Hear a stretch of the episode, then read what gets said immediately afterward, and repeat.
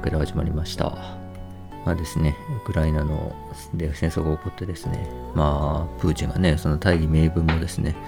形上そんな守らないぐらいですね、あこれぐらい強固な、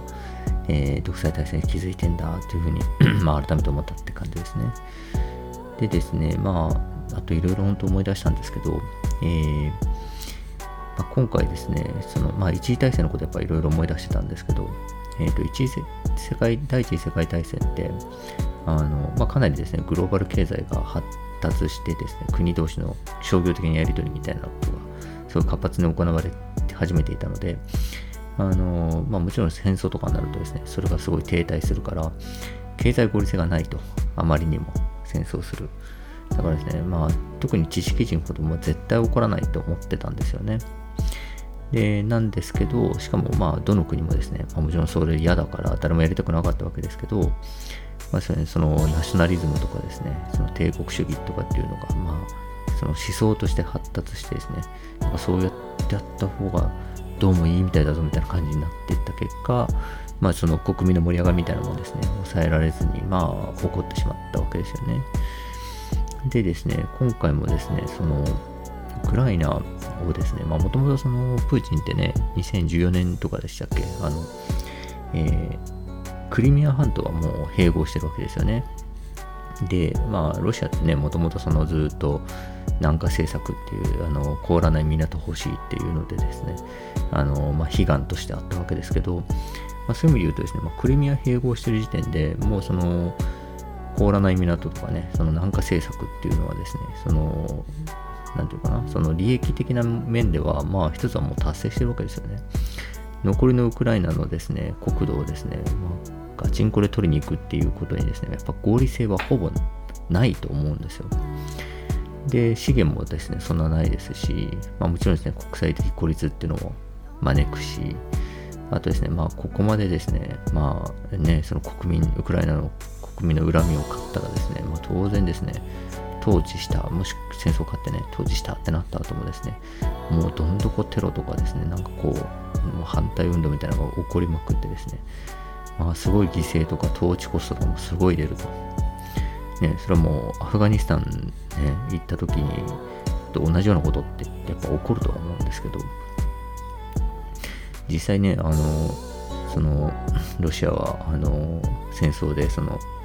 一気にあれなんだ、取引所とかね、一旦閉鎖とかになってですね、一晩で20兆円、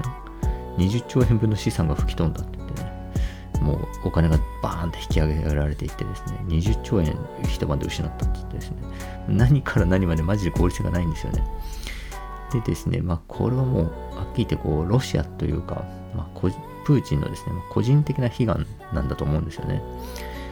で、ね、その例えば自民党とかがですね、なんか、まあ、安倍さんとかはですね、憲法改正っていうのがですね、こう、悲願だったようにですね、なんかやっぱり、こう、なんだろう、こう、なんというか、俺はこれをやって教科書に載るぞみたいなですね、まあ、そういうこう個人的なこう悲願で、ま、戦争を起こしてるわけですよね。で、なのでですね、まあ本当にこう、あの、経済合理性の面から見て、戦争は誰もやらないでしょうっていうふうに見てですね、まあ知識人とかは、思うし、まあ、あの悲願っていうかね、まあ、そのあとそれが願望願いでもあるわけですけど、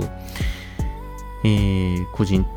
的な悲願によってですねそれがこう、まあ、覆されるっていうことが、まあ、起こり得るんだなっていうふうにやっぱ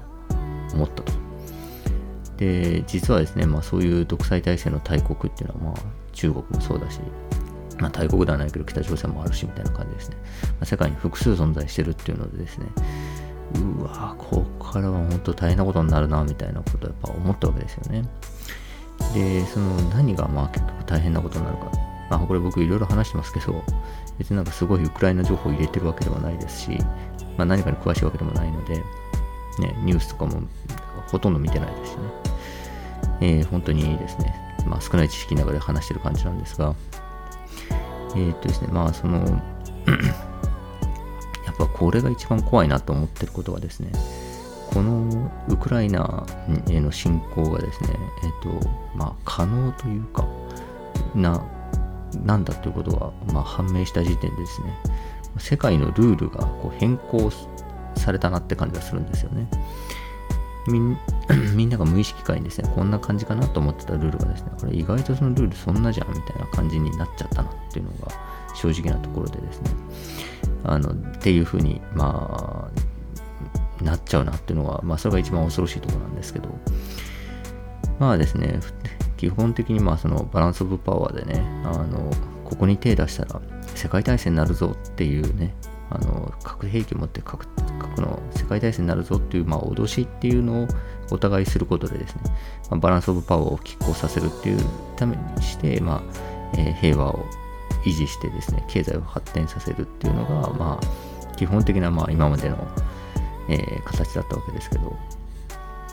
それがですね、まあ、今回は、まあ、ウクライナが攻められてどうなるってなってですね、え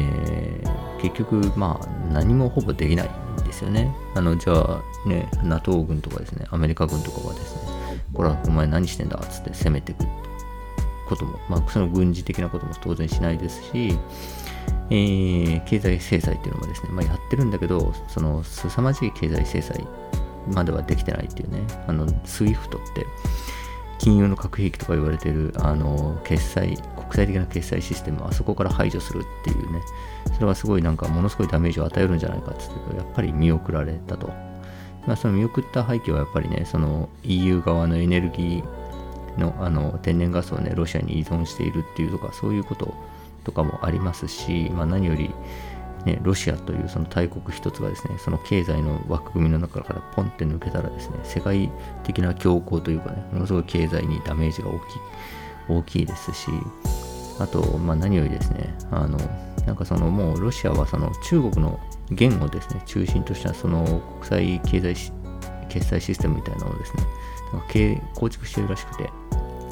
で、だからですね、それやってもそんなこう、めっちゃダメージないんじゃないかみたいな議論もあったらしいんですよね。でですね、まあ、こういうとこ見てもですね、やっぱこうバランスオブパワーを感じるというか、あの、まあ、あロシアからしたらそうだよねっていう感じなわけですよね。だってその金融の核兵器って言われてるようなですね、その SWIFT っていうのにですね、完全にべったり依存してですね、自分が何かやった時にですね、欧米の気に食わないことをやった時に、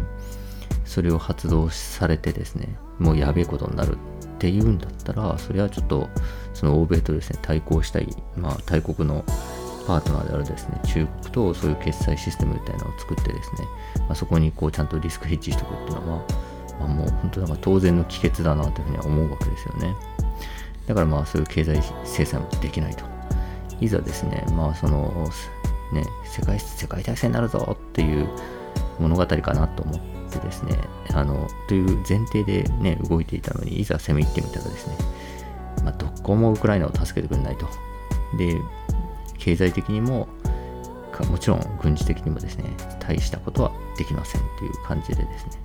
ああ、なんかまあ、やってみたらいけたじゃんみたいな、いけると思ったけどみたいな、まあ、感じだなわけですよね。でですね、なんか本当にこう、なんかなんでしょうね、本当にこう、まあ、勘弁してほしいなとは思うは思うんですけど、ただやっぱロシアの立場、ロシアという国のね、その立場からするとですね、まあそういうこう、バランスパワーみたいなのですね、ちゃんとこう、持っておきたいと。でですね、あの っていうのもありますし、まあ、例えばプーチン個人の資質の話としてですね、なんで悪いやつなんだとかね、そういうことを言っても本当しょうがないなっていうふうに思ってて、あの、まあ、その